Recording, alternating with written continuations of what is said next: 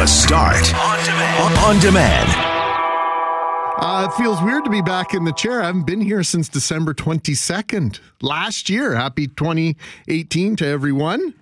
Thanks for taking some time. I don't know if it's a work day for you or a holiday day. Of course, the kids are out of school until next Monday. You pulling your hair out yet? A little bit too cold for the kids to be playing outside in a lot of cases. Are you ready to send them back to school? Jerry Richardson, behind the glass, Jerry. Happy New Year, my friend. Happy New Year to you. Great to see your uh, lovely smiling face. I heard you or noticed that you were working just about every single day over the holidays. you really put your feet up, didn't you? Well, you know what? There's a lot of people who, who really didn't want to work or couldn't work, so I, I stepped up and said, you know what? I'll do it. You're an amazing man. You're a good man. I love you to pieces. I'm not going to complain about the cold anymore just because, you know what, it's cold. And if I see one more video on my Facebook or my Twitter timeline of people throwing hot water in the air, I may break my personal communication device. We get it. We get it. That's right. We get it. Uh, Shadoe's got an alternative perspective on this later on this morning as uh, Winnipeg proved that uh, we are the toughest folks in Canada on New Year's Eve. Over 20,000 people showing up at the Forks on one of the coldest New Year's Eves in a long time when other cities were canceling their celebrations. And Shadoe's actually standing by with a commentary on something very disturbing out of Niverville. If you've got a dog, if you're a pet owner in that part of the province, you'll want to pay attention to this story.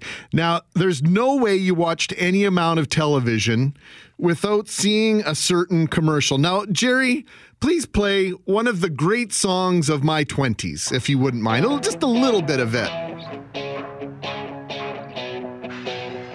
Now, this is the extended mix. This is the official version of the outfield. Great song. It, uh, uh, and I, you know, one of my favorite songs. I'm not even clear on the title. I don't want to lose your love tonight. Just your love. Just your love. Yeah. That's one of the lyrics. Is I don't want to lose your love. Right, catchy riff. Everybody knows it. You may not even know who performed it. You're like, yeah, I love that song. You know, they throw it on at the bar every once in a while and be like, yeah, this is a good song. I gotta dance. It's my jam. We didn't say that back then, by the way. Back in the 90s. That's my jam. We did not say that. Now, there's no way, like I say, if you watched any amount of television over the holidays, that you missed this commercial. Harry's meeting clients from far away, but they only see his wrinkles. He's gotta play it cool to seal the deal. Better find a way to smooth things over. If only Harry used some bounce to dry. If he'd only use some bounce to dry. Are you kidding He me? would be less wrinkly and This is brilliant. It's blasphemy! It's brilliant. You've got to be kidding me. No, it is so ridiculous that they came up with those lyrics to that song and and and just married those two ideas together. I think it's brilliant. I mean, who would have thought of that? Well, someone did, and probably got paid handsomely to do so. And I hope hope that the Outfield got paid handsomely for that Oh, as I'm, well. I'm sure they did if if uh, it was the members of the outfield who actually wrote that song. yeah, good, really good point. All right, so we need to know from you 780-6868. Have you seen that commercial? Otherwise, there's no reason for you to text message, although you have heard it now. Blasphemy or brilliance by bounce? See the alliteration there? Ooh. 204 780 6868 or shoot me an email, gmac at cjob.com. Brett McGarry, by the way, taking a very well deserved day off. He was working uh, through the heart of the holidays as well. And uh, Brett will be back tomorrow. So things should be mostly back to usual here on 680 CJOB tomorrow. Mackling McGarry in the morning. It's a Shadoe Davis show. No Brett McGarry this morning. He'll be back tomorrow. Things back to normal, quote unquote, around here at 680 CJOB on Wednesday. Disturbing story out of Niverville, just south of the city of Winnipeg. A dog was shot with a pellet gun. This is a story that caught my attention on Global News. It caught Shadoe Davis's attention as well. And the dog, thankfully, is doing okay. Here's Shadoe. Good morning and Happy New Year. So, how'd you spend the New Year's long weekend? Were you partying? Were you one of the brave 22,000 at the Forks on New Year's Eve? Well, I'll admit I was not. Too cold. Too cold to do much of anything outside, so we stayed inside, watched some movies, and one of them happened to be A Dog's Purpose. Have you seen this movie? When Lisa said, Hey, let's watch that one, I just groaned because I knew it was going to be a two hour tear fest. But she insisted, and so what are you going to do? On goes the movie, out comes the Kleenex. Dogs are the best, right?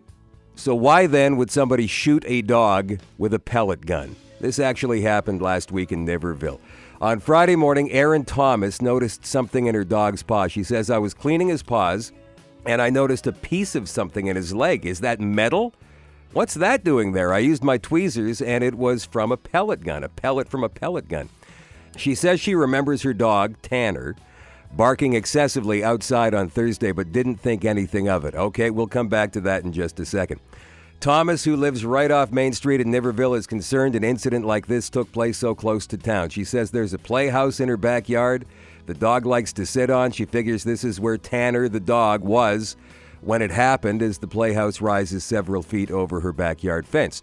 Her immediate reaction was to let others in the area know about what happened, so she took a photo and posted it on social media. She also reported the incident to the RCMP. A trip to the vet resulted in one stitch for Tanner, a four year old Bernese mountain dog and border collie cross, and he is as energetic as ever. Cute dog, you can see a picture of him on global.ca. But this incident has her keeping her eye out at all times. She says, I'm still in shock and very angered and frustrated. Someone in town shooting a pellet gun scares me beyond belief. And with the way the pellet was positioned, it was no ricochet. This was a straight shot. Not to mention, a pellet gun doesn't have the power to be a long distance mistake. This was fairly close range. What we don't have here is the whole story. First, why would somebody shoot a dog? Let me point out that I am not condoning this action, not one bit. However, with no other reports of dogs being shot in the area, at least not yet, you'd have to think this was done intentionally, possibly to make a point. Going back to the line in the story where the dog was barking excessively and Aaron, the owner, not thinking anything of it. Does this happen often? Does Tanner bark excessively day and night? If so, there might be some very upset neighbors around. And again, there is no reason ever to shoot a dog. But I've seen some instances and lived through them myself in trying to reason with owners of dogs that bark constantly at all hours. And sometimes these owners will actually roll their eyes and do nothing, like they don't believe you. They don't believe my dog could be doing this. So, could this have been somebody who'd had enough? I'm not accusing here, I'm just wondering. But there are ways to deal with this, and the first thing might be oh, I don't know, just spitballing here. How about nicely speaking with your neighbor about it? And if that doesn't work the first time, try again and again. And if it doesn't work ever, you go ahead and file a formal noise complaint, but you don't ever shoot the dog with a pellet gun or anything else. And again, we don't have the whole story here, not just yet. It could have been some drunken kids, it could have been some neighborhood hooligans, who knows? Just happy the dog is safe and sound. And if you haven't seen A Dog's Purpose yet, check it out, especially if you live in Niverville and happen to own a pellet gun. Back to GMAC. Thank you, Shadoe. I lived through this myself with a cat, and I, I, I confess that with this cat. We weren't particularly responsible cat owners once upon a time, but one of our neighbors took his hatred of the feline to a whole new level and uh, poisoned our cat. Once upon a time, this is about 30 years ago now, devastating to our family. You look back at it and you go, yeah, we could have done things differently, but we knew this person. We lived several doors away, had social interaction with these people. But I think for whatever reason, we're uncomfortable confronting our neighbors about things that bother us. Passive aggressive? Yeah, that might be something that we're capable of doing. Leaving a note might be better anonymous, but uh, taking the law into your own hands and your frustration, breaking out the pellet gun or the poison, uh, that crosses the line. Greg Mackling here along with Kelly Moore, Jeff Braun, Shanalee Vidal, and of course behind the glass, uh, Jerry. And a reminder, I this had slipped my mind completely. Kelly, you're organized. You probably know this, but I didn't realize. I knew last week that the garbage days were getting shifted down one, so that the the garbage and recycling collectors could have a day off. Well, it was a day off yesterday, so Right. if uh, you're normally on Monday, you're going to be getting collection today, Tuesday, right? yeah. Okay, Yeah. and then I guess they'll be working Saturday is what'll be happening. I guess, yeah, and then and then it go, goes back to your normal schedule next the week. following week. Yeah. Okay, so thank you. I think it was Chris, one of our listeners, uh, that pointed that out to us. So thank you very much, uh, lady, gentlemen. Great to see you for the first time in 2018. Uh, New Year's resolutions. We won't bore people with the resolutions. I, I you Just know, going to break them anyway. Exactly. I think I've already broken three that I made on the 31st. But Shanalee, what are you looking forward to in 2018? Because I saw a couple of your Facebook posts, not to out you, you maybe not be going this way, but I know you've got lots of things. One big thing in particular you're looking forward to in 2018, a big trip perhaps. What else are you looking forward to? Um, I don't know. Not uh there you know, not much going on like the like the big trip you mentioned. That's probably like the the biggest thing on the radar for me right now, going to England for the Women's Roller Derby World Cup in uh, late January, early February. Manchester, never been to Europe before, and this is the whole planning of it is an adventure and uh, figuring things out, transit, and oh, it doesn't do this and that. Just, just it's it's so confusing and converting things into pounds, but it's going to be a great experience because I went to the Roller Derby World Cup a couple of years ago in Dallas, and so yeah, and this year it's going to be in the United Kingdom, and it's Fantastic. 40 countries participating. It's a big worldwide event, and all all. It's just, and it's kind of also a reunion with a lot of people that I met at the previous World Cup and working with those great officials. And it's also probably going to be my my big retirement send off as well, because I'm probably going to be seriously considering uh, retiring Oh from my uh, roller derby officiating after this. Will they hang a banner in your honor in uh, some roller derby arena somewhere? I, I don't know. I don't know. Okay. Well, The that's, Shanalee Vidal Golden Skate Award goes to. Yeah, I think that's well, that's exciting on two fronts, right? Yeah. Uh, demarcation of of uh, significant things in your life, something that's been special. And- to You'll you. love Manchester, by the way. I- I, have been there. It I is hope a so. fantastic Well, I'm city. excited Yeah. because that's where I believe that's where uh, Morrissey is from. So I'm excited about that. The who? M- Morrissey, the singer. I thought that was like Is his- Josh Morrissey was born in Calgary. What are you, Is his, what are you is talking his about? grave there or something? No, he's still alive. and I told my boyfriend, well, we're gonna let's go check out, uh, go a day early and check out where Morrissey, you know, hung out. And he's like, no, we're we're not doing that. Go So stock Morrissey.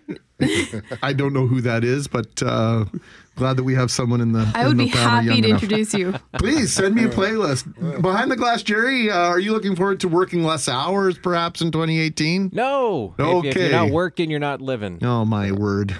what are you looking forward to then? Uh, actually, this year uh, is quite a milestone for Superman. Uh, Action Comics had number to find a way.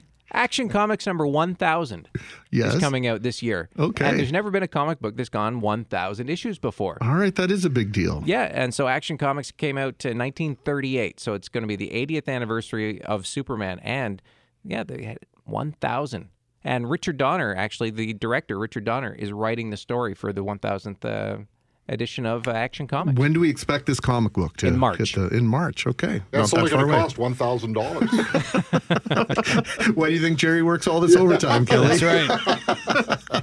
What are you looking up, looking forward to in 2018, Kelly? Very early in the year, uh, shortly after Shanalee gets back from her excursion to Manchester, we'll be heading down to Mexico. So looking forward to that. And Ooh, nice. Normally, we have made many a trip out to British Columbia, but this year we're going to have uh, uh, some time at home. So, looking forward to doing a little traveling around Manitoba in the summertime too. Uh, uh, going to book some long weekends for uh, for part of the holidays. So, yeah, I think the- I, I think a lot of the time are things that we're looking forward to preclude and include travel travel, travel and- right? yeah, you bet. Absolutely. And there's so much, there's so many good things to see in Manitoba. Like, just, Yes, uh, exactly. yeah, yeah. Yeah, we've been doing our best to try and highlight those things, uh, you know, over the last couple of years on, on our station. I, I think we underestimate the incredible places there are to visit in our province. It's been- a long time since we went up to Clear Lake. It's been an even longer time since we went up to Hecla Island. So Mm. There you go. Those are a couple of the places we're looking at. And- Terrific. And if you've never been to Narcisse to see the snakes, definitely have to put- put that on your list. Yeah, go by yourself. I'm not coming with you. Jeff You took Braun, Morrissey with you.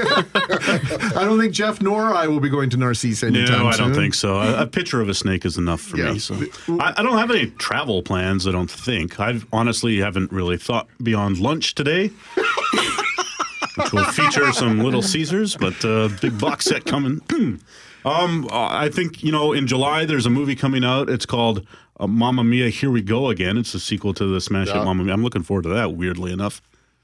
I, I could have listed a, a thousand things and not come up with I that one no for idea they made a sequel. I just like ABBA. That's all there's to. it. Yeah, Well, they who made doesn't sequel. like ABBA? I mean, that is, seriously, that's uh, that's really on your list of things you're looking forward to I don't know. this year. Like, uh, b- I only hadn't thought about it until two seconds before we went on the air. oh, here. that's good. I don't, Hi. I don't mentioned think. it in the meeting at five thirty. Yeah, I don't think that far into the future. I'm I'm looking forward to warming up whenever that may happen. Yeah, are you tired of like? Uh, I'm already sick of winter. Yeah, I- I'm sick of winter as well, but I'm also tired of the videos on Twitter and Facebook of people throwing the hot water into the air. Like, I mean, like we get it, right? It's cold. let's move on. Scroll through Let- it. Let's just, Scroll you know, let's through just, it. just, just wear it like a badge of honor. You know, this is something that uh, we deal with every year, but it has felt a little oppressive. Over the just started too holidays, right? When you can't get Yeah. out during the holidays, we went up to Victoria Beach and to uh, Lester Beach to our friend's cottage. We had a great couple of days. One of our friends, their toilet froze. Yeah. So, you know, that's the joy of winter cottaging. But we were up at Victoria Beach. We went in a family curling bonspiel Oh, nice. on, uh, on New Year's Eve. It was fantastic. They've got a beautiful three sheet facility up in Victoria Beach. It's been open for three years. It's absolutely gorgeous. Great way to spend the entire day. There Yeah. were, I think, 16 teams in this bonspiel. Uh, my one of my boys was skipping because I couldn't hit a rock. No matter where he held the broom, he had to. You know, school me on the in turn and the out turn. Just when you think you know, right? And uh, well, let's put it this way: I was very humbled on New Year's Eve. Uh, how, how did the boys do? They did great. We did Yeah. terribly. Well, there uh, but go. we did. We won one, we tied one, and we lost one. They, they probably weren't having a few uh, little antifreeze. What are you uh, suggesting. Kelly? Uh, I'm thinking that you might have seen two brooms by the fifth end. No, no, no, nothing like that. Nothing like that. Hey, did you guys hear about this before we go? Passengers on time traveling flight rang in the new year twice. Did you hear this story? No. Okay, I'm going to read it to you. Back to the Future is real, just maybe not the way our 80s selves imagined that it would be. Um, on New Year's Eve, Hawaiian Airlines flight HA446 took off in Auckland, New Zealand in 2018 and arrived in Honolulu, Hawaii in 2017, proving that time travel is real, sort of. The flight technically left Auckland at 12:05 a.m. on January 1st before arriving in Honolulu at 9:45 a.m.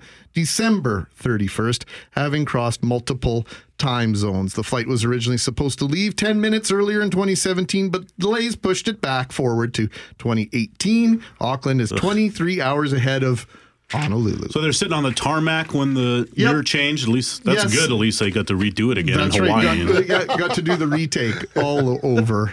I had the thing where I was at a friend's party out of town on New Year's Eve, and I got home and I was taking off my shoes, and I get a text saying "Happy New Year." I was like, "Oh, it You- just changed." While I was While you were trying to take taking my off your shoes? I just got home. Yeah, We need somebody needs He was to really tying one on.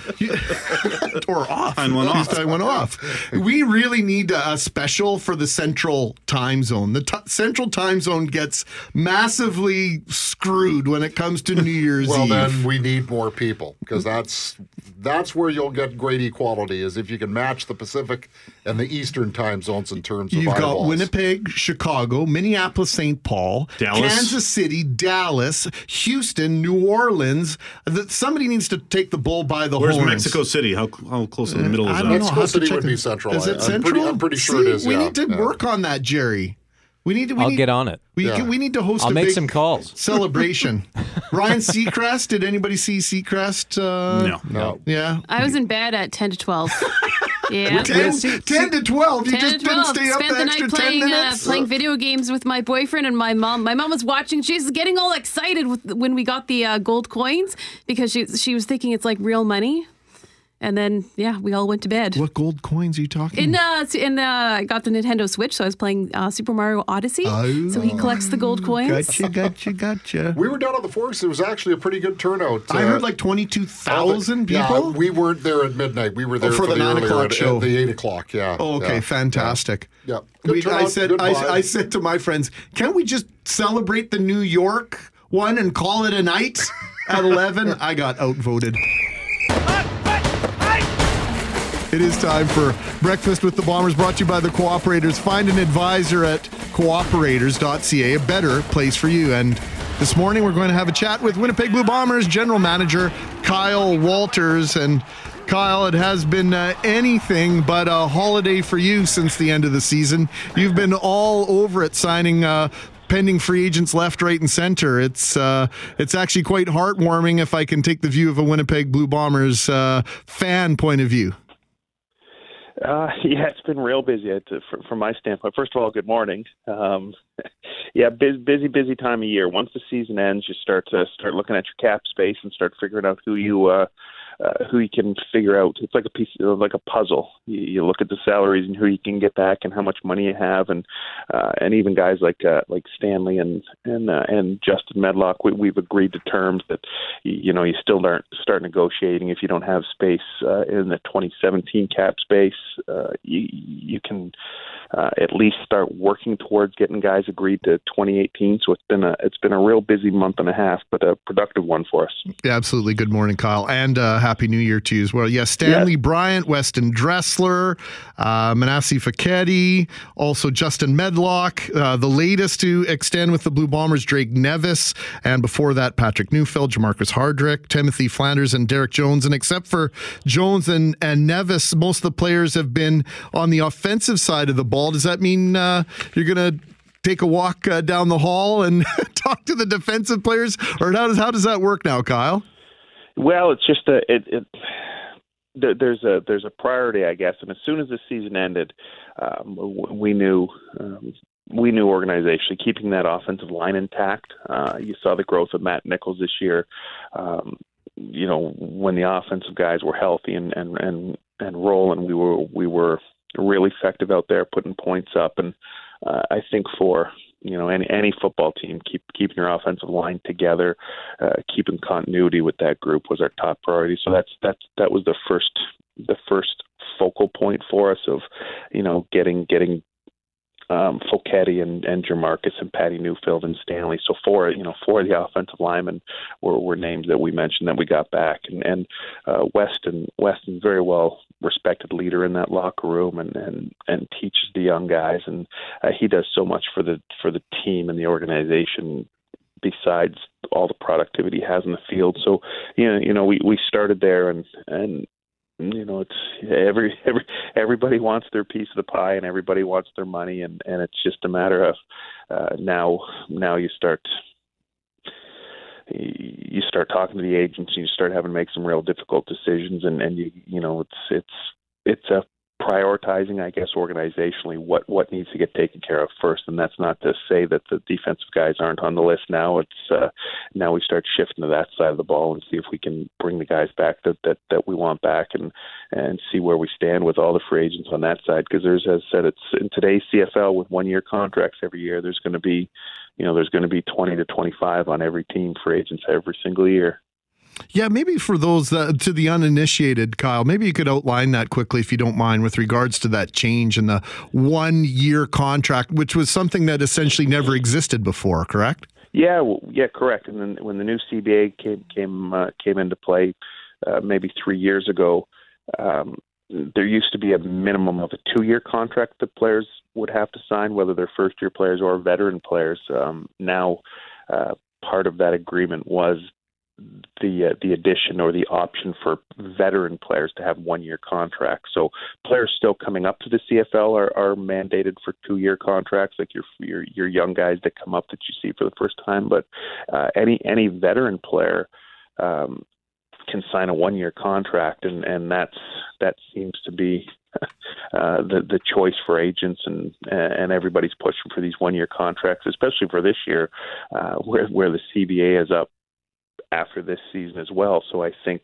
um, agents and players are, are are hoping that there's another increase in salary cap, and you know you combine all you combine those two, and, and generally it's it's one year contracts or, or what everybody wants now, which is uh, uh, it makes for interesting off seasons every single year. Now, we mentioned the defensive side of the ball. Kevin Fogg, TJ Heath, Maurice Leggett, and Chris Randall remain unsigned, uh, uh, along with several others, including uh, Canadians or nationals, as we call them now, Jake Thomas and Jamal Westerman. So clearly, uh, the next five weeks are going to be busy regardless. Uh, Kyle, how do you how do you approach uh, the next several weeks and balance it out with some of the scouting that your scouts are doing? And I imagine you'll be busy traveling to see some different camps and some all star games, and of course the bowl games uh, have just really uh, heated up as the NCAA playoffs uh, over the weekend. Did you watch a lot of the film and TV over the weekend yourself? Yeah, I'm, you know, the the other big one now is the draft. You know, the, the reality of of from the calendar standpoint is is early March, mid March is when all these uh, combines for the Canadian kids get going, uh, and that sneaks up on you real quick. And there's so many players to evaluate and look through that that um, you know, spend a lot of time right now sort of getting our draft prep organized. Um, and it's exciting this year, the draft with the CFL uh, week in Winnipeg this week in in uh, in March. So it'll be great for it'll be great for all the fans um, to see all these draft kids and to see the process, see the combines. But that's a that is a ton a ton of work to to start sifting through you know every draft eligible Canadian player and start watching the film on those guys and start putting your grades together. So that's a big piece. And then, um, yeah, your your your neg list guys and your scouting. That's you know you talk about the bowl games. Most of the most of the neg list players on uh, that play in the current bowl games are, are your quarterbacks as a general rule throughout the CFL that um, generally the neg list or the guys that you expect to see here from positional players have been to NFL camps or they've been out uh, for a couple years trying trying that route. So we see them in NFL camps. We'll see them at combines. Um, you know, make sure that they're still in shape and they look like the guys that we saw you know maybe a year or two ago when we saw them at um, NFL camps uh, keep an eye on the quarterback. So as I said, it's you know meeting with the scouting department, uh, you know, on a weekly basis to make sure we're all on the same page, and and you try to you know you try to piece it all together with the with the neg list guys and and who you think might be able to come up and fill a hole, and uh, go back and and start looking at your free agents and see you know everybody wants more money and everybody um, you know you start dealing with these agents and it's impossible uh, it's impossible to get everybody everything they want so you have to make some tough decisions and that's where uh, your scouting department can alleviate some of the concerns that if we if we believe we've got uh, a position player or two uh, that can come in and compete um, at a certain price point then then then the reality is you might have to move on from one of the veteran players who who financially just can't fit into what you're trying to do. It's the offseason in name only for general manager Kyle Walters of the Winnipeg Blue Bombers. Kind enough to make some time for us this morning. Thanks, Kyle, and uh, good luck and enjoy the uh, GM meetings in Banff uh, coming up uh, later next week. Oh, great. Thank you very much. Have a good morning. You too. We appreciate your time. Kyle Walters joining us on Breakfast with the Bombers. Once again, brought to you by the Cooperators. Find an advisor at cooperators.ca, a better place for you. Early in the program, we were talking about the things that you're looking forward to in 2018. One of our listeners sent in a resolution said that Manitoba and all Manitobans should resolve to not complain about the winter weather. It's cold here. We get it. Get over it. Friendly Manitoba. Maybe it's whiny Manitoba. we do like to whine and complain about certain things. Greg Mackling here with you on this Tuesday morning. Brett McGarry will be back tomorrow. Shadoe Davis is standing by. And yes, it is extremely cold. And looking at the long term forecast, we're going to get somewhat of a break over the next several days into Saturday, talking about minus 11 as a break. I guess that's the reality. That is January in Manitoba. Uh, not every year, but certainly this year. It's extremely cold, but it's kind of our thing. We are, after all, hardy Winnipeggers. And here's Shadoe with his take on that. And I think he's throwing a little shade at some of the other communities that wound down and didn't even celebrate New Year's Eve the way they were planning to. Good morning and happy 2018 to you. New Year's Eve celebrations in Edmonton canceled. Too cold. Calgary canceled. Too cold. Ottawa canceled. Too cold. Toronto, well, you you know what happened in Toronto. Come on. They called out the army for snow. Well, they still had their fireworks in all those cities, but that was it. No big party. And people were encouraged to watch the fireworks online. City officials in all those cities said it was a matter of public safety. So, which city still partied outside? Well, the list is small Montreal, and only because the city is celebrating its 375th birthday and spent a lot of money. Quebec City officials there said people are used to the cold and they wouldn't cancel anything. And Winnipeg. And yes, we complain vociferously about the cold we're forced to endure with other Winnipeggers, but when we're on a national stage and everybody's watching, we embrace it. We tout it. We wear it like a badge of honor. At the Forks, there were two sets of fireworks New Year's Eve, one at 8 for young families, and then the big one at midnight. There was also a dance party by the big stage, artists painting on a big snow canvas, people out skating and playing hockey on the river. Of course, the market building was open so people could go warm up in there, and they would. But after a few minutes, they'd head right back out again. 22,000 people, down from 30,000 last year because of the cold, but still 22,000 people showed up at the Forks on New Year's Eve. Crazy, right? This is not to say Winnipeggers are somehow superhuman and immune to the cold, but we manage somehow to get through it better than other cities. And I don't know why. Other cities get cold. All the cities I mentioned at the beginning of this segment get cold. So, what is it about Winnipeg? Well, personally, I don't see much of a difference if Winnipeg is minus 30 with a wind chill that makes it feel like minus 40 versus, oh, let's say Edmonton being only minus 29 with a minus 37 wind chill. When it gets below a certain number, it becomes unbearable. Minus 30, minus 32, what's the difference? Is it because we endure longer cold snaps than everybody else? And this is true to some extent. When we get cold, it tends to stay that way for at least a couple of weeks, whereas other cities get it for a couple of days before it warms up back to acceptable, less bone chilling temperatures. Now, listen to this. This is very cool. In a speech to the Chamber of Commerce nearly seven years ago, Jets owner Mark Chipman said Winnipeg exists simply because of a collective act of will of its people to make it so. I don't know if he heard that someplace or came up with it himself, but it certainly rings true, doesn't it? Makes you feel proud. So, inwardly, does it make you feel better that we adapt to the cold better than any other place in Canada? That every other city in Canada is put to shame by us? That we are the kings and queens of cold? We are the sultans of sub zero? Oh, hell no! Well, how about outwardly then? when we hear a comment about how hardy we Winnipeggers are on a national hockey broadcast, does that make you. No! No! All right. Remember this then. It's only five more months until summer, so.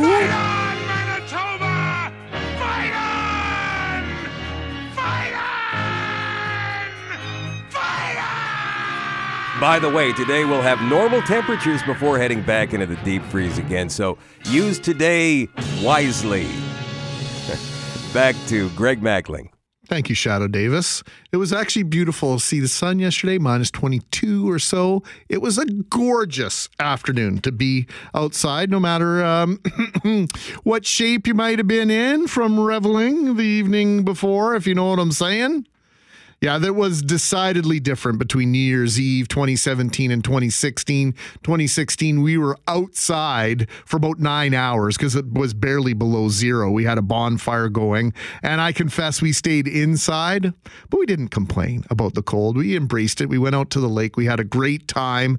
It was a wonderful way to celebrate, and I just think, plain and simply, we're just tougher than everybody else in com- Canada because the only alternative, Jerry, really is that we're stupider. And I don't think that's the case.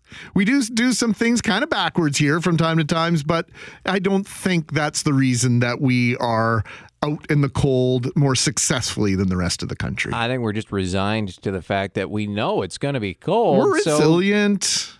get on with it. Just go with the flow. This is the way things are. Next. Absolutely. One, two, three. That music means it's time for Three Things with Shanalee Vidal.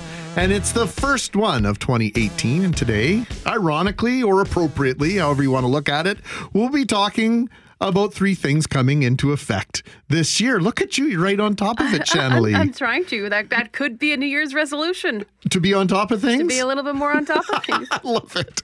Happy New Year, by the way, Shanalee. Thank you. Happy New Year, Greg. Nice to see you back. Thank you. It's nice to be back, ironically enough. It's good to be back on a schedule. Yeah, yeah. Well, well, I'll talk to you about that, say Thursday or Friday. See how I'm feeling about it. There was one day during uh, my time off where I actually stayed in bed.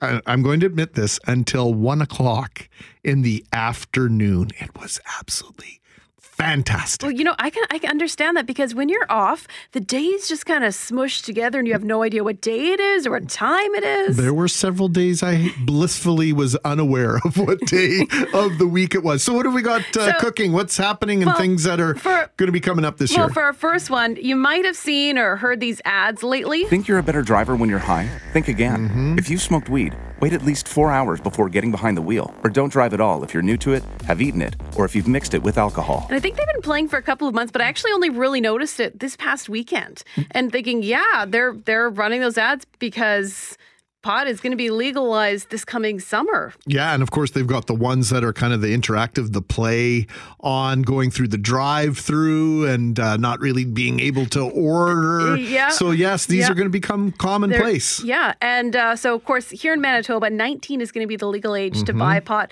Manitobans won't be able to grow marijuana at home without a medical Mm. license. And uh, however, municipalities will have the final say on whether or not to allow the sale of marijuana. And uh, the RM of Gimli has passed a resolution to say no. To uh, to retail cannabis stores for at least for right now, basically they might have a vote down the road, but uh, they felt it was a little too soon to to, to make that decision. And Winkler has not held a vote, Yes. even though they they uh, legally should have had one. They've said no, we're not ready to do it, so we're not going to vote on this.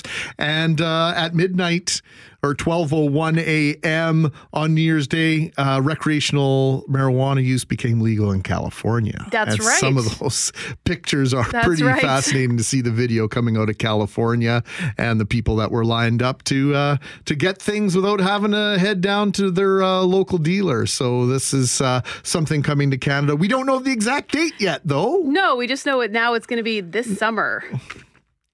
Anyway. It's going to be this year. I don't know where the prime minister gets off suggesting that we had no reason to be using July 1st as the date Yeah. because that was the date everybody That's- was yeah. using in his government. But anyway, we digress. So- uh, what's happening in March this year? Well, yes, something we do know a date for, an exact date, March 1st of this year. For sure, March 1st? For well, for sure, March 1st, you could get have another option for how to get around because that's when the Manitoba Taxi Board is going to be dissolved and Bill 30 is going to give the board's authority to local municipalities, which could develop bylaws to allow for ride-sharing companies like Uber and Lyft. Now, there's been so much debate on this this conversation, like from both sides. The taxi industry saying uh, they're they're urging Mayor Bowman to impose identical safety measures in both ride-sharing cars and for taxis.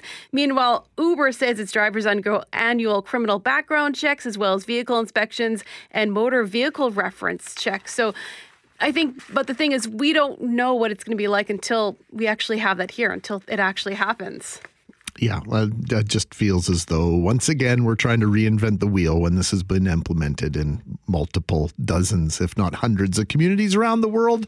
But uh, I digress on that. Uh, I just think we overcomplicate things that have been done elsewhere. It's one thing when you're doing something for the very first time somewhere on the planet, but you know what? I think we're just you know let's just get to March first, and It's just it's just gonna roll. let's just see what out. happens. And you know what the thing is, like I actually took a cab to work this morning Mm-hmm. because my uh, vehicle is little unhappy. A little kaput A little kaput with the cold weather, and I'll probably be taking uh, cabs for the rest Sure. of the week. And I have to say, it was a lovely experience. I had a lovely chat with my cab driver. And the thing is, I am Some amazing operators, some amazing yeah, drivers out love- there. I think that's that was probably one of the best things about taking cab is having having a chat and getting to know the person who's driving the cab. Uh huh. Now, uh, this kind of has snuck up on me over the last few weeks. We had Mayor Bowman Mm-hmm. on the air to close out the year, but yes, you're going to remind us that we are kind of in the home stretch here. We are.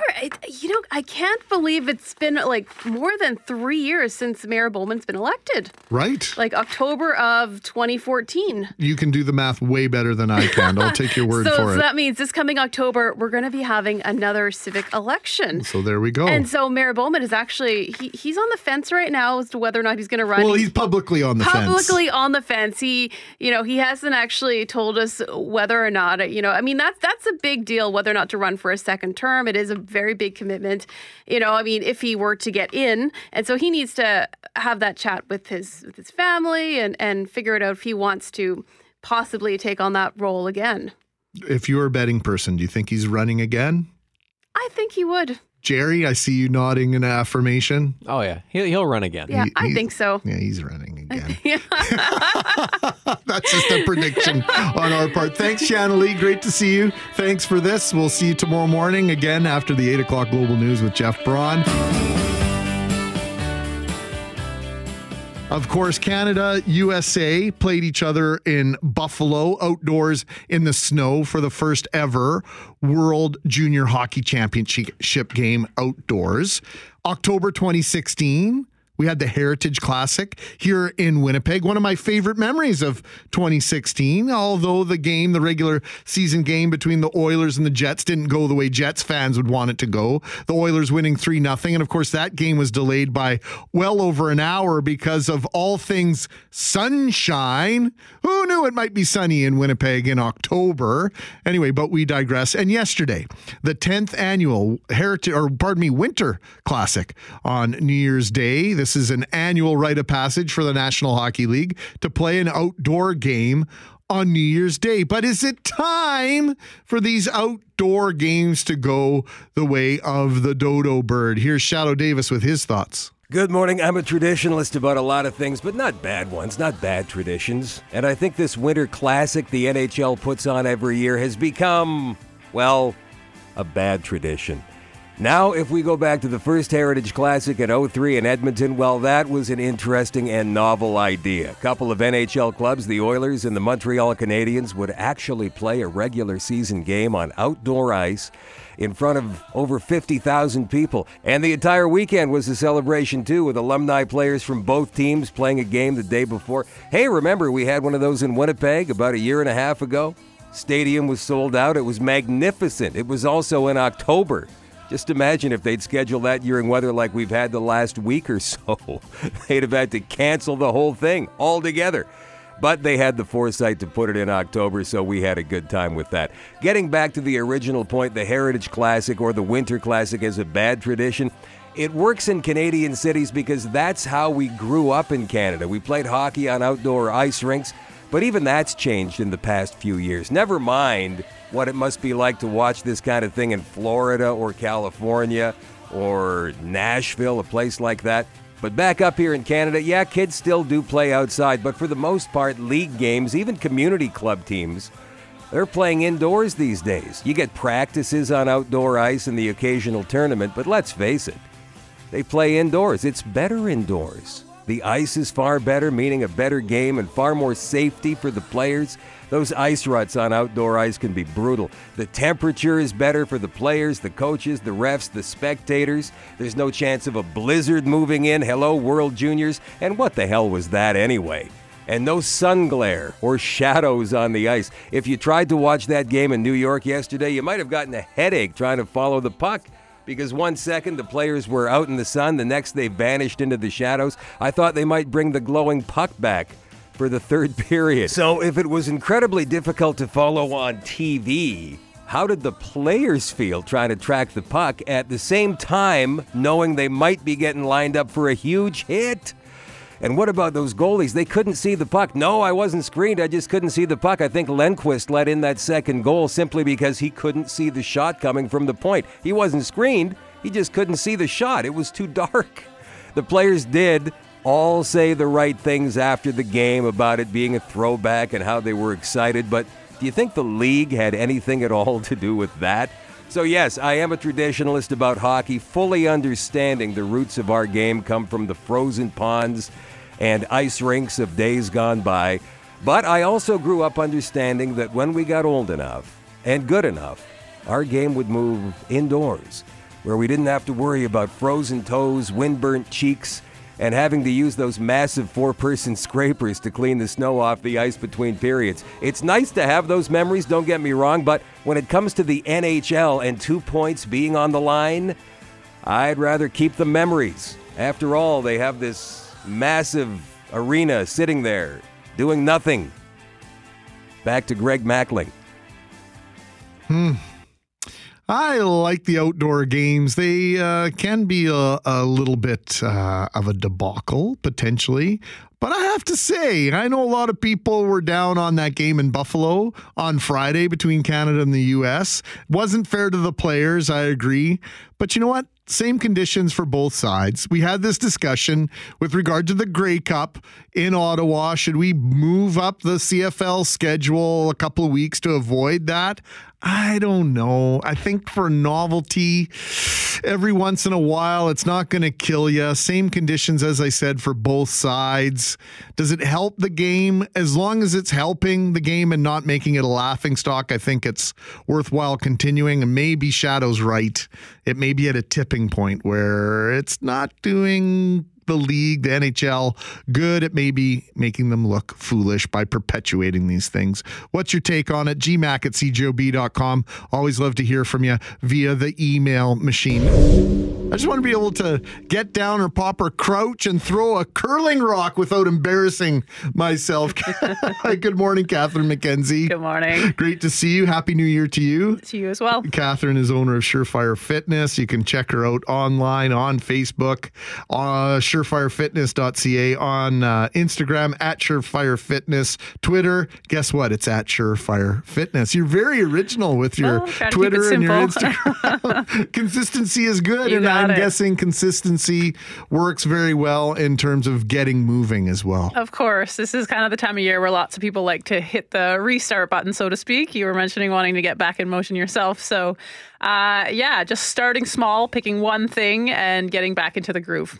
Do we do we tend to kind of make this great big giant list of things that we're going to do? I'm going to start eating better. I'm going to start getting in motion. I'm going to go to bed at a proper time. I'm going to do this, this, this, this, this, and this. Yeah, of course. People have uh, this long list of things that they want to improve. In December, everything falls by the wayside. So they want to definitely start fresh with four or five big things that they want to try and do in January. And that's not necessarily the best way to go. Oh, So, what is the best way to go? Like you just mentioned, uh, the idea of picking one thing, but is starting fresh on a Monday or at the beginning of the of the year? Is there a psychological benefit to that? Is that a way that we uh, give ourselves permi- permission to press pause on these things? What's your take on the whole, you know, Monday starting fresh or the first of the month uh, or New Year's resolutions? What's your take on that stuff? Yes, there's definitely a psychological effect where we kind of let ourselves go until that time, which isn't necessarily a good thing.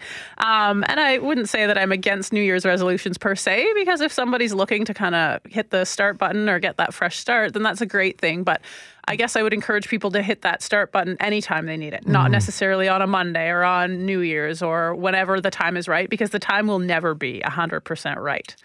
For some people they, they seem to see Monday as being the the right thing. But I, I like your next piece of advice with regards to uh, choosing a habit versus the outcome. Explain that a little bit. Yeah, a lot of times people think, you know, especially this time of year with the New Year's resolutions and stuff, that they should find a goal, uh, an outcome goal. So losing 10 pounds, for instance, or fitting into a certain size of clothing. But the reality is that we don't actually have control over those things, but we do have control over our behaviors. So rather than focusing on that outcome, choosing a habit or a behavior that you can start to incorporate into your lifestyle, whether it be go to the gym three times a week or walk every day for 20 minutes. Something that you can control, that you can add into your day or into your weekly routine or whatnot to eventually lead you to that goal. Now we talk about the idea of you know what gets measured gets done, and and and you have to have a goal. But I never ever hear Blake Wheeler say, you know, in his pre-game interview that yeah, well, our our we're going out to win the game tonight. He talks about how what they're going to do within the strategy Of course. to in order to have a positive outcome. Very Exactly. seldom will he say we're going out to win the game. We're going out. We're going to stick to our game plan. We're going to do certain things, and essentially what he's saying is the outcome will take care of itself. That is exactly what I'm talking about. And Blake Wheeler and all sports figures definitely have that sports psychology kind of training behind them where they know that they can't actually control the outcome of the game, but what they can do is control their pregame routine. They can control the training that they put behind their game uh, and all the other things that they can do habitually to create the best environment to get that outcome. You know, I, I always had when I, I was in my fitter days, uh, if I was in a situation where I was going to the gym, even on days when I didn't feel like working out, I always made sure I at least went to the gym. I at least went. Yeah. And sometimes that would turn into maybe 10 or 15 minutes versus the 45 or 60 that I would normally do. Yeah. But I would never not physically go. Yeah, that's super important. So, not every day is going to be a home run where you're going to feel like doing everything. Not everybody feels like going to work every day. Not everybody feels like getting up at whatever time they need to get up, but you just do it. And if it's a particular day that you don't feel like being active for whatever reason, then I do encourage people to do something, even if it's just like you said, five or 10 minutes. And that usually builds or lends itself to more. If you're going to make the effort to do the five or 10 minutes, usually you'll do a little bit more than that. It may not be your best workout ever. It may not be what you would normally do on a good day, but it's more than doing nothing. Well, it's easy to break uh, uh, and create a bad habit than to create a good one, right? Yeah. And so you don't want, you don't want to let those bad habits creep in. And going back to the professional athlete analogy, right? Uh, bad habits. There's a reason why coaches take teams back to the basics. Yeah. When they're on a losing streak, right? Yeah, all about the fundamentals for sure and building that consistency. That being said, if you do fall off the wagon and you miss a day, that doesn't mean that everything needs to fall apart. You missed a day and you can get right back on the wagon the next day. Now, not all of us, most of us are not on a professional sport team of any sort. Uh, some of us are on amateur teams, certainly, uh, or recreational teams. Of but course. there is uh, one way to build success is to make yourself part of a team, to train with a buddy or to, to get into a, a workout group. Yeah, research suggests for sure that motivation and even results in terms of training will be more sustained if you do have a workout buddy. Some people prefer to work out on their own, and that's fine. But whether it's a training partner or just an accountability buddy, where it's somebody that you text saying, okay, I'm going to the gym, I'm going to go do my workout now, I'll check in with you after, or joining a team sport and having that more um, team environment with the social aspect, that's encouraging for a lot of people as well. Now, I'm going to be working out at the Reh-Fit Center. Yeah. And so the, the Reh-Fit has this, uh, I would say, uh, undeserved reputation of being where, you know, only older people go, right? That that's where you go uh, to recuperate from a heart attack, which is why it was created. Of course. However, if you go there now, uh, I a shameless plug here for the Refit. They have the very best of all the equipment you could possibly want. They have a big indoor track. I mean, there's really zero excuse It is a great facility. you know, sure. not to get moving if you're a member there Yeah. and to get going. But I'm also going to be, you know, being part of a 90 day challenge. Yeah. So there are going to be people trying to hold me accountable on days when I'm not prepared uh, necessary to hold myself accountable. So I think that's going to be a healthy thing. Yeah, and that does help a lot of people. A lot of gyms this time of year will have a, a kind of a challenge where you do need to check in every day or however many times, and you you put a sticker on the wall saying you came in and did your workout, or you give yourself a check mark or whatever it is. And it seems simple, but it is motivating to create that consistency. Uh, now, this sounds reasonable and sounds like something that we might uh, do otherwise, but keeping things simple and manageable, we've sort of touched on. But what about building on your successes? How how do you how do you take advantage of doing something well? Not only maximizing a positive workout or a positive uh, group of workouts. How do you build on success? Well, success tends to build on itself. So that's why, kind of, the point on keeping things small is you want to choose something that is manageable and that pretty much guarantees that you'll be successful.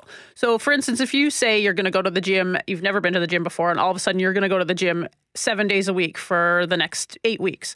That might be a big jump, and you may not be able to be consistent with, with that and therefore not successful. But if you chose to go to the gym for 20 minutes three times a week, and you started with that for maybe one or two weeks, and then you built on that, and maybe from three times a week it became 30 minutes or four times a week, and then gradually it just becomes habitual, and then the success kind of takes care of itself. So we've mentioned a lot about the idea of going out to a gym and joining a workout program outside of the home, uh, picking up the phone, dialing that one eight hundred number, and ordering the uh, magic elliptical trainer, the magic whatever the latest uh, device or or apparatus of the day is. Just because it shows up at your house doesn't mean a you're going to know how to put it together. And once you put it up. And, and put it together. How do you prevent it from becoming uh, a clothes clothes rack. rack? yeah, I've let- seen that a few let- times. Let, let, let's let's pretend we want we want to uh, we don't have the time, Yeah. plain and simply, to go and make another stop somewhere. How do Yeah. we how do we successfully a do that at lot home? Of people prefer just to work out at home, or they don't have that time in their day to go to a gym, or they prefer not working out in a gym. and That's totally fine. People need to remember that all you need is your body for a workout. So if you do want to order a piece of equipment, that's great. But with a little bit of space and yourself, you can actually get a really good workout in. And same thing, just building that consistency. So one small step and then building on it. Start small, keep it manageable. And I know you work with a lot of people in their homes. How can people get in touch with you before we let you go, Kathryn? Surefirefitness.ca. Just that simple. Kathryn McKenzie, Happy New Year. Thanks for You this. too. Thank we'll you. see you out there. You bet. Good or, luck. Or, or in there, as the case may be. Behind the glass Jerry, Greg Mackling. No Brett McGarry today. Shadoe Davis is here. Later on this morning, I guess we're in our last hour here. We're going to talk about those new mortgage rules which came into effect yesterday. You may be having to deal with them today. And if not today, at some point this year, we'll tell you how those may affect you. And we're also going to talk about a YouTuber, as my kids call it. Uh, yeah, this that this is a profession now, being on YouTube and producing uh, ridiculous videos. I shouldn't judge. I shouldn't judge. Uh, a YouTuber, in fact, one of the most famous YouTubers on the planet, is in some hot water today, based on his last video blog. We'll tell you about that in about ten minutes' time. But in the meantime, we will tell you about something that I suspect you've maybe never heard about. We all know the importance of giving blood and how it can save lives, but did you realize that it's not just humans that rely on donated blood? Your pet might be in need of blood one day, and that's why the Canadian Animal Blood Bank has set up donor clinics for healthy volunteer pets. To tell us more, we're joined by Beth Knight. She's lab director for the Canadian Animal Blood Bank. Good morning, Beth. Good morning. Thanks for doing uh, this with us this morning. We appreciate it. And wow, bringing this to our attention. I, I'm a pet owner. I have a little Shih Tzu who maybe I don't know how much blood she has in in her little tiny little body. But if something happened to her where she suffered a severe cut or she had some other serious medical situation where she required a a donation or a transfusion, I would hope that those resources would be in place. And thanks to you, they are. So tell us about your organization. Absolutely.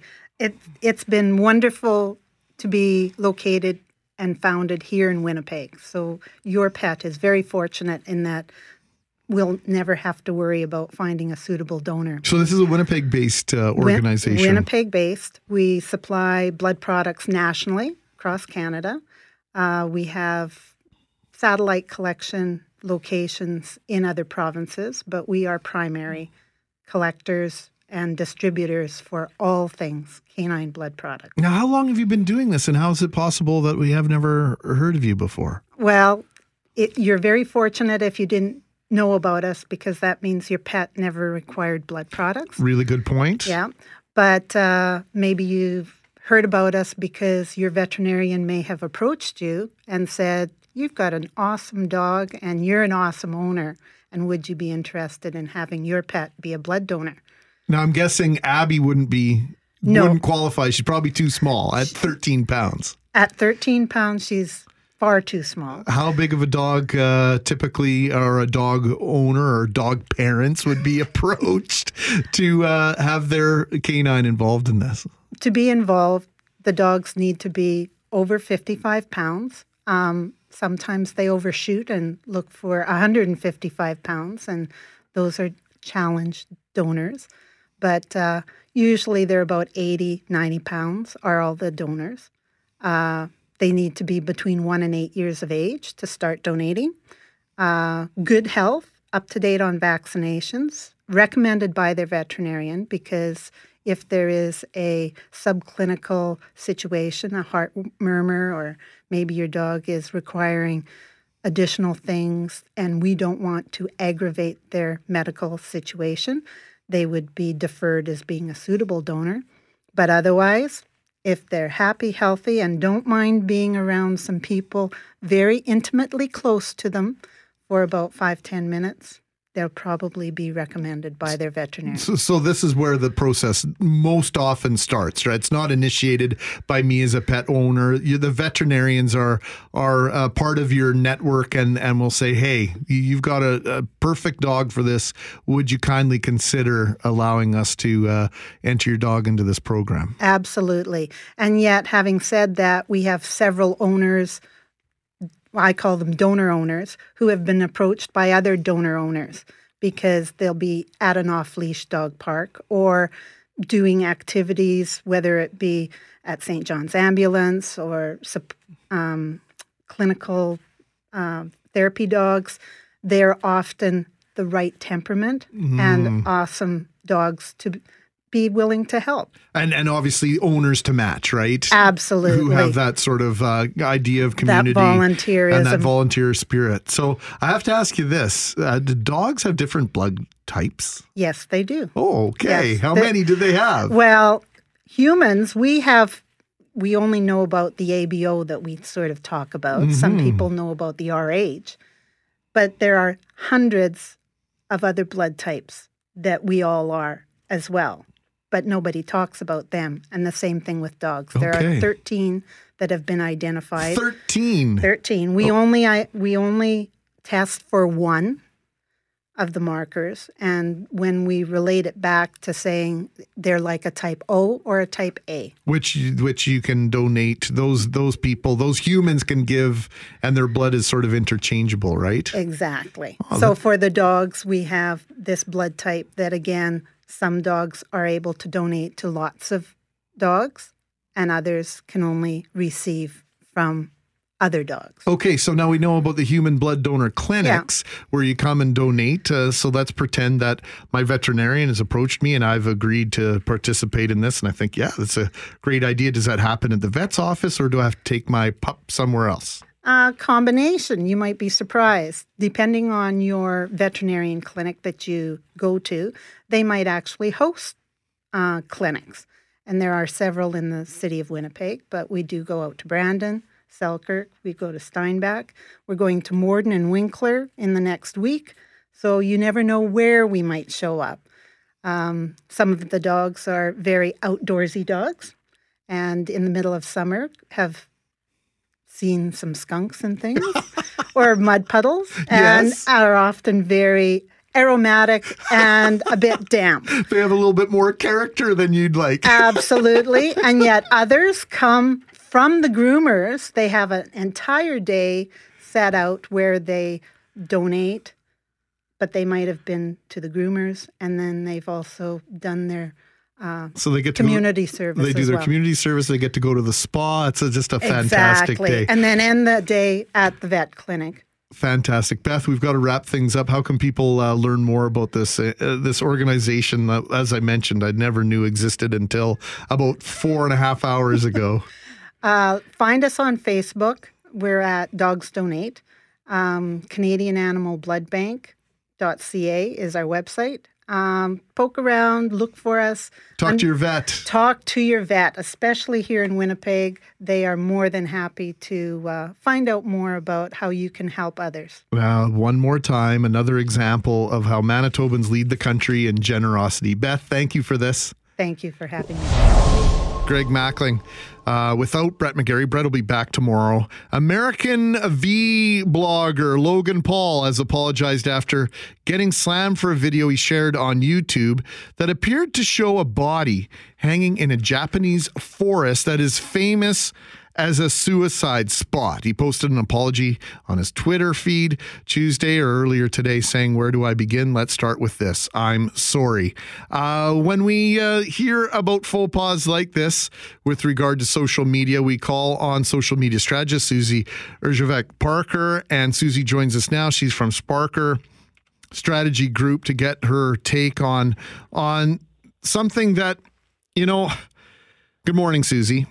Good morning, Greg. How are you? I'm fine. Uh, you know, I'm bothered by what what uh, this uh, Logan Paul has done online. Of course, uh, has been you know ruminating with me all morning, and and knew that we were trying to reach out to you here. Uh, well, just Mhm. maybe you know the incident itself. Maybe if we can just set it aside for 45 seconds here. But the idea of sometimes what you like most about a person their uh, easygoingness, their certain style, the way they go about things, uh, their lack of a filter, I think is something that probably has elevated Logo, Logan Paul to the stature that he has on social media. But it ultimately, as like any other relationship, it, it tends to be the thing you end up liking least about a person. Right. Sometimes too much is just too much. Right. And so, how far how far across the line did, did Logan Paul go with this uh, video yesterday? Well, I think I think the line has definitely been crossed um, in this case, but we have to remember that when it comes to internet fame and people who have come about from internet fame, I don't know if they know where the line is because they keep moving the line because that's their job. This is this guy is a originally a Vine star, really, and a, Vine was a social network that um, was based on seven second videos that you could loop around again and again. And he created his fan base through that with goofy videos of people, you know, attempting weird uh, trick shots and you know kind of spoof uh, videos. And um, they usually resulted in somebody getting hurt but it was the kind of hurt that you would see on say like a jackass show or something like that that sort of thing taken to the internet. Um, and so he has 15 million subscribers on youtube three and a half million subscribers on twitter um, verified accounts monetized accounts and legion of fans who are underage really who are say 16 and under. So his audience and the responsibility to that audience has clearly been forgotten Well, I mean, I, I saw an item on him uh, on the influencers, if I'm not mistaken, on CBS, uh, where they, they he had this pop up shop in New York, and there were hundreds of people lined up to buy merchandise from this guy. Like his reach, like if you have kids, ask your kids if they know who this guy is. They will know him for It's sure. funny. Yeah, so you have kids as well, and yes, my kids do know him. They know, they're not subscribed to his channel or anything like that, but they know of him and they know what he does, kind of thing. And and his brother as well, who's also infamous um, in the YouTube and, and internet realm. And uh, they're not famous for good things per se, but they're more famous for their controversy, it seems. And um, one of the things that I'm seeing online in terms of the feedback for his apology is that a was not enough, and b there are YouTubers who have been demonetized or taken offline for much less, and yet this video was still up there as of 12 hours ago in the trending section, and YouTube needs to answer for that as well. I think that's the biggest concern I have is the fact that this video has been allowed to stay where it was allowed to stay for so long. Right. Right. And you know, the thing with the internet, and I tell my kids this all the time, is that the reason why I need to know what you're seeing on there is because you can't unsee certain things. And to a child's uh, sensitive, um, emotional growth, um, we don't want our kids to see things that they don't know how to understand or how to interpret or how to um, distance themselves from. A lot of kids internalize these things that they see, and it's dangerous and can have long term effects.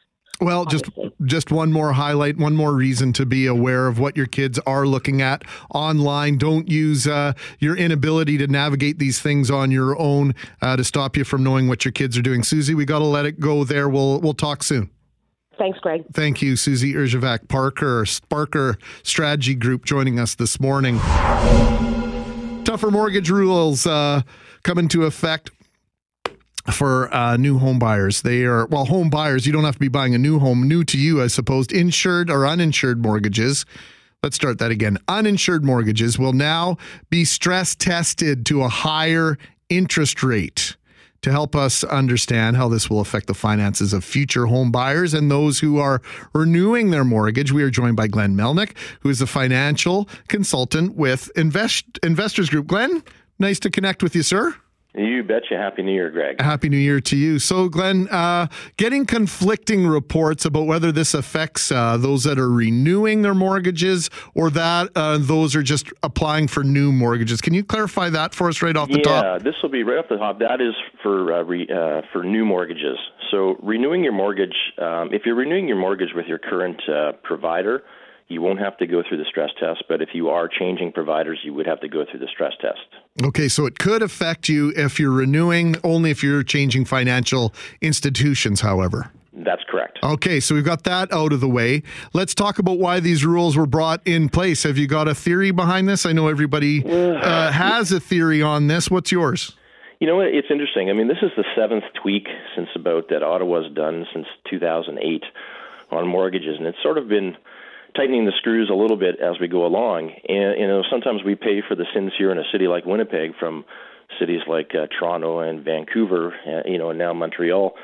So this one, what makes this one a little different is that it's now targeting. Uh, you talked about uninsured, insured in the in, in intro there. What this is doing now is targeting the ones that have the 20% down. So they've always sort of been left alone. I should say, you know, stress tests. Any reputable lender has been doing a stress test anyways. Mm-hmm. You, you never want to get someone into a, into a into a home that they can't afford and their house poor, et cetera, et cetera. So this is why, and this is why we do mortgages, and I do mortgages in my practice because we try to tie it to the whole financial plan. it is a sort of a living, breathing document. In a mortgage, a lot of people just think a mortgage is like you know five years, set it, forget it, and I'll deal with it in five years. And it really isn't. It's a living, breathing document that sort of changes as you go along in half a decade. So that's why we try to tie it to a financial plan, and that's what I'm going to stress to people now is just, you know, work with someone and tie this mortgage to your financial plan because as the screws get tightened, it, you have to have more strategies and tactics to to support this. Well, you know, and I think what's frustrating for me, Glen, and, and if you can't get in on the opinion side, I understand based on on, on your role here, but uh, Mm-hmm. to your to the best of your ability, we had a text message here and went back and forth with this texter and uh, listener, and, and I agreed. Like, you know, this is a situation. It feels to me as though you know those buying 1.2, 1.5, 2, 3 million dollar homes in Vancouver, in Montreal, in Toronto aren't going to be worrying about these rules, but those of us that might be looking to get into a four or five or six hundred thousand dollar home, which is quickly becoming, uh, you know, not uncommon in norm, our marketplace, Yeah, are going to be the ones that pay the price for these new rules. And I, I think you sort of touched on it at the beginning. That's what I started said. You know, we're sort of getting we're sort of paying for the sins of of these other markets, and yeah, opinions. Yes, my opinion is yes. These these are, these are definitely tightening, and I think it is affecting. I'll put it in perspective for me. I mean, for based on my business in 2017, this would affect 9.5 to 10 percent of the loan submissions that we got last year. So that's significant. That's another 10% of people that can't buy homes. To put that even, you know, you just touched on, you just said, I think you just mentioned the number 400,000. So um, I did some math on a $400,000 mortgage based at a, a rate of, you know, 3.39%. You'd have to qualify as of to, as of yesterday, not just today. It's the second. As of yesterday, you would have to get one thousand three hundred eighty-one dollars of monthly income to you know to do that what you didn't have to do in uh, in December. So that's sixteen thousand five hundred seventy-two bucks of uh, extra income that you need to qualify under That's extra. four hundred thousand mark. That's a lot. Yeah, it is. It is really lot. is. So that's a you know I, that's sort of a just a real life example there based on a four hundred thousand dollar mortgage. But yeah, that affects uh, ten percent of submissions that we would have got in two thousand seventeen. So again, I think now you know mortgages were always like, oh, I'm just going to get a mortgage. I think now it's really important to work with people, to work with an advisor, whoever that's going to be for you. Just work with someone, get some advice, because there are strategies and tactics to back all this stuff up. Well, and is is that maybe the good news out of this, Glen? That it may be cause for pause. It may be uh, the opportunity that more of us need to take advantage of to just kind of sit down and re-examine where we are in terms of our financial obligations, because this cheap money hasn't been good for everyone. Fair to say. Cheap money, absolutely. Cheap money, that's the key there. And there's such a thing as good debt and bad debt. And you know, I've always viewed house debt as as good debt because it's a it's an you know, it's equity in a home, it's uh an asset that keeps growing, et cetera, et cetera. But yeah, we've got this access to cash that we never had. And you know, back in the, in the 70s and 80s when, you know, uh, our parents were buying houses and everything else at 17, 16, 17% interest rates, all your money went to a home. It didn't go to investing and all these other things. Now all of a sudden, and, you know, I'm not picking on millennials or anything like that, but now all of a sudden, there's no such thing as starter homes anymore. It just seems like everybody wants to go to the, well, I like that house. Let's go to the five hundred thousand dollar house. And there's never sort of like the starter home and then you know getting some equity in that home and moving along. So I think this is going to force that back a little bit now that people might start looking at, well, maybe I can't afford that big home right now, but let's get into the home ownership game anyways and start with a starter home and fix it up and do things. This sort of the pendulum seems to seem sort of seems to swing back and forth, and I think it's it's swung out now and starting to come back. Well, you know, and quite often we wait until RSP season to sit down and examine where we are. And a lot of people leave it till February 28th at nine o'clock at night, hoping that someone will answer the phone before midnight. Yep. And uh, we're all guilty of that. So maybe this is that genuine opportunity to re-examine where we're at and and to maybe make some better decisions. What's your, what's your uh, what's your pitch on that before I let you go? You know what? Abs- absolutely. Um, you know, having a plan. We always, you know, people don't they don't plan to fail; they just fail to plan, and it's just always helps to have a, another set of eyeballs on a plan. And again, you can do. I mean, we never tell anybody what their goals are.